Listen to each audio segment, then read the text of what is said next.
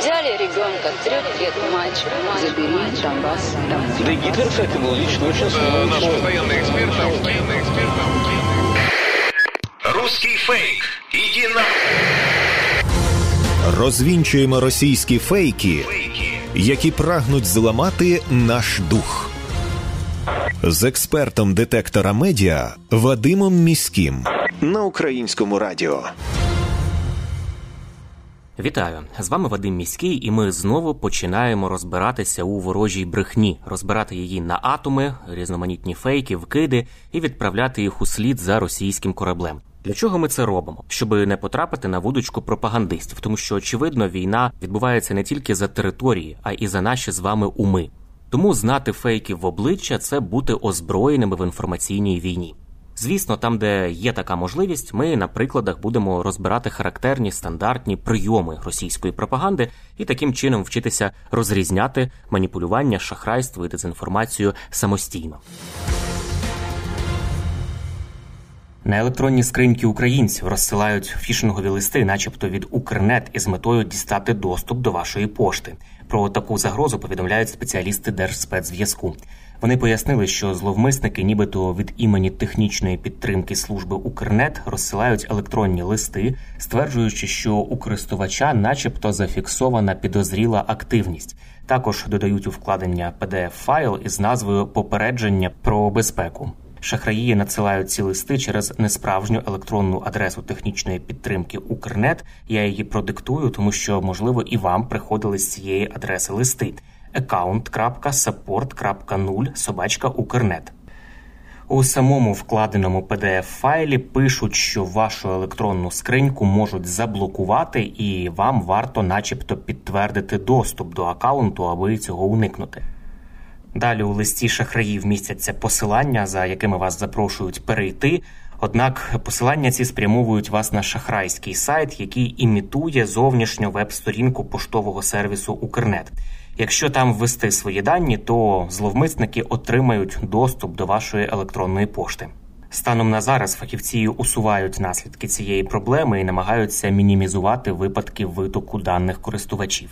Нагадаю про декілька правил, які варто пам'ятати кожному для того, аби убезпечити себе від інтернет-шахрайства. По-перше, не переходьте за будь-якими посиланнями, отриманими від незнайомців. Не відкривайте вкладених файлів, які прийшли вам у листах із невідомих адрес. Навіть якщо на перший погляд може здатися, що це якесь важливе повідомлення, або навпаки, якась безневинна вітальна листівка чи святкове відео. По-друге, із обережністю ставтеся і до подібних повідомлень, отриманих від ваших знайомих. Ваші близькі можуть навіть і не знати, що ненавмисно розповсюдили шкідливе посилання чи вкладення.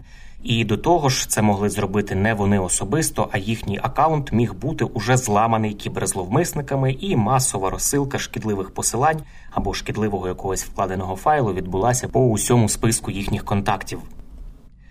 По-третє, самі не розповсюджуйте сумнівної інформації, яку ви отримали із невідомих джерел. Це різноманітні посилання, які невідомо звідки прийшли, жартівливі тести, який я овоч або який я американський президент у соціальних мережах, різноманітні опитування і так далі. Четверте, стежте, щоб ваші акаунти в соціальних мережах були максимально захищені. Налаштуйте двоетапну перевірку при вході. За допомогою неї для того, аби отримати доступ до вашого акаунту, потрібно знати буде зловмиснику не тільки ваш пароль, який він міг вкрасти, наприклад, із тої ж самої поштової скриньки, чи зламавши, наприклад, якусь базу даних із паролями а й ввести спеціальний код, який буде приходити вам у смс, якщо ви налаштуєте двофакторну аутентифікацію. Це убезпечить вас від спроби злому, тому що знати одночасно і ваш пароль, і ще й мати доступ до вашого телефона, до вашої сім-карти, щоб почитати вхідні смски, це дуже непроста задача навіть для ворожих хакерів. І на сам кінець із осторогою ставтеся до різноманітних розсилок із обіцянками грошових виплат, чи допомоги до свят, чи допомоги постраждалим від війни, і так далі. Перевіряйте завжди таку інформацію на офіційних сайтах відповідних органів. Такі офіційні сайти можна знайти через пошуковик Google.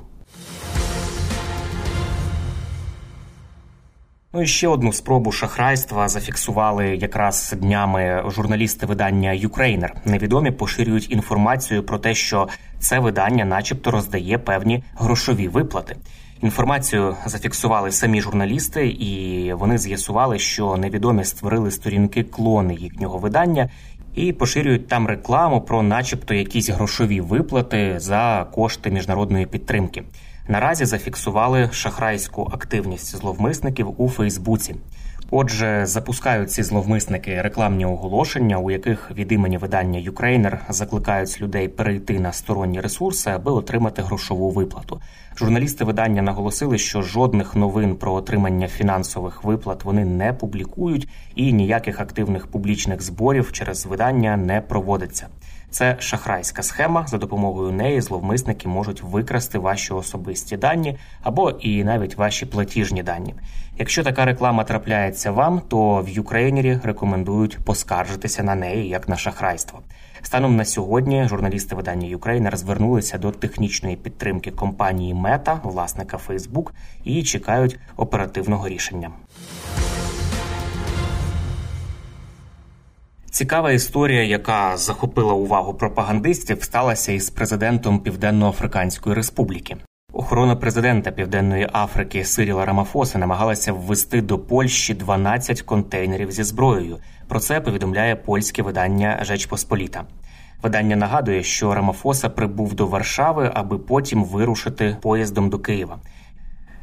На територію Польщі він прилетів окремим літаком. Крім нього, там перебували ще 120 осіб, серед яких були журналісти і президентська охорона, а також військовослужбовці і спецпризначенці цієї країни. Увечері в четвер, 15 червня, польські митники не дозволили їм покинути літак і забрати свій багаж. Начальник президентської охорони звинуватив польський уряд у свідомому саботажі мирної місії президента Пар і назвав поведінку польської влади шокуючою і расистською. Однак, як зазначає Жеч Посполіта, він не згадав, що охоронці під його командуванням намагалися вивантажити із літака 12 контейнерів зі зброєю. Але про це розповіла журналістка Аманда Хоза, яка перебувала на цьому літаку. Чому ми про це розповідаємо у рубриці про фейки? А тому, що пропагандисти радо вхопилися за цей випадок, і в соціальних мережах, зокрема в телеграм-каналах, які постійно помічені у такій прокремлівській своїй риториці, заходилися розповідати, що Польща принизила делегацію Південної Африки, і у своїх повідомленнях пропагандисти російські пишуть, що поляки спровокували дипломатичний скандал, коли не дозволили службі безпеки президента Пар і журналістам вийти із літака у Варшаві. Автори цих повідомлень у телеграмі, зокрема, пишуть, що такий вчинок для Польщі є вкрай принизливим, оскільки насамперед делегація прямувала до Києва із миротворчою, як кажуть вони, місією. Таке трактування події є маніпулятивним, і зараз ми розберемо, чому в українському урядовому центрі стратегічних комунікацій та інформаційної безпеки наголошують, що члени делегації порушили правила в'їзду до Польщі оскільки ще на литовищі з'ясувалося, що в охоронців немає жодних дозволів на оці 12 контейнерів зі зброєю. Тим часом у прикордонній службі Польщі заявили, що самим членам делегації дозволили залишити літак, однак вони вирішили зостатися на борту.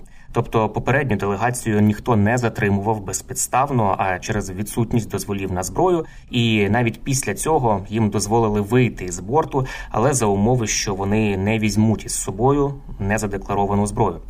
Також уповноважений із безпеки інформаційного простору Польщі запевнив, якби делегація мала усі дозволи, то не виникло би жодних проблем. Журналістка Аманда Хоза, про яку ми згадували, і яка перебувала якраз на цьому літаку разом із президентом Південної Африки, розповіла виданню Жеч Посполіта, що імовірно через ці контейнери зі зброєю і Італія також не захотіла пускати літак у свій повітряний простір. Процитую: вони відкликали дозвіл на проліт, і нам довелося зробити шість кіл над Середземним морем, перш ніж ми прибули до Варшави, зазначила журналістка. Міністерство закордонних справ Польщі у свою чергу також пояснило, що ситуація склалася через невиконання гостями стандартних процедур в'їзду на територію Польщі, зокрема через відсутність дозволів на небезпечні речовини. Отже, російські пропагандисти, як і завжди, намагаються перекрутити все, е, поставити з ніг на голову і сказати, що е, це було якесь упереджене ставлення. Хоча насамперед йдеться про звичайне дотримання правил і процедур, які існують у цивілізованих країнах, і навіть миротворча місія, яка чомусь взяла на борт зброю, не може порушувати цих правил. Це були головні фейки на сьогодні. Насамкінець нагадую, що не варто довіряти різного роду чуткам і пліткам. Усі неконкретні, напівсекретні, панічні повідомлення мають у нас одразу вмикати червоне світло в голові, що таку інформацію слід перевірити. Як правило, за такими неконкретними джерелами, інсайдами, емоційним викладом ховаються інформаційно-психологічні операції ворога, який прагне нас деморалізувати. Довіряти ми можемо офіційним повідомленням української влади і новинам авторитетних медіа, наприклад, суспільному мовленню. І не забуваємо, що від нашої із вами поміркованості і зваженості при поширенні різного роду інформації, а ми це робимо щодня у розмовах із друзями чи в соціальних мережах, зрештою залежить успіх всієї країни в інформаційній війні. З вами був Вадим Міський. До зустрічі. Русский фейк. Иди на...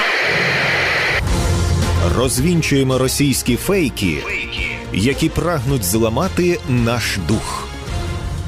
З експертом детектора медіа Вадимом Міським на українському радіо.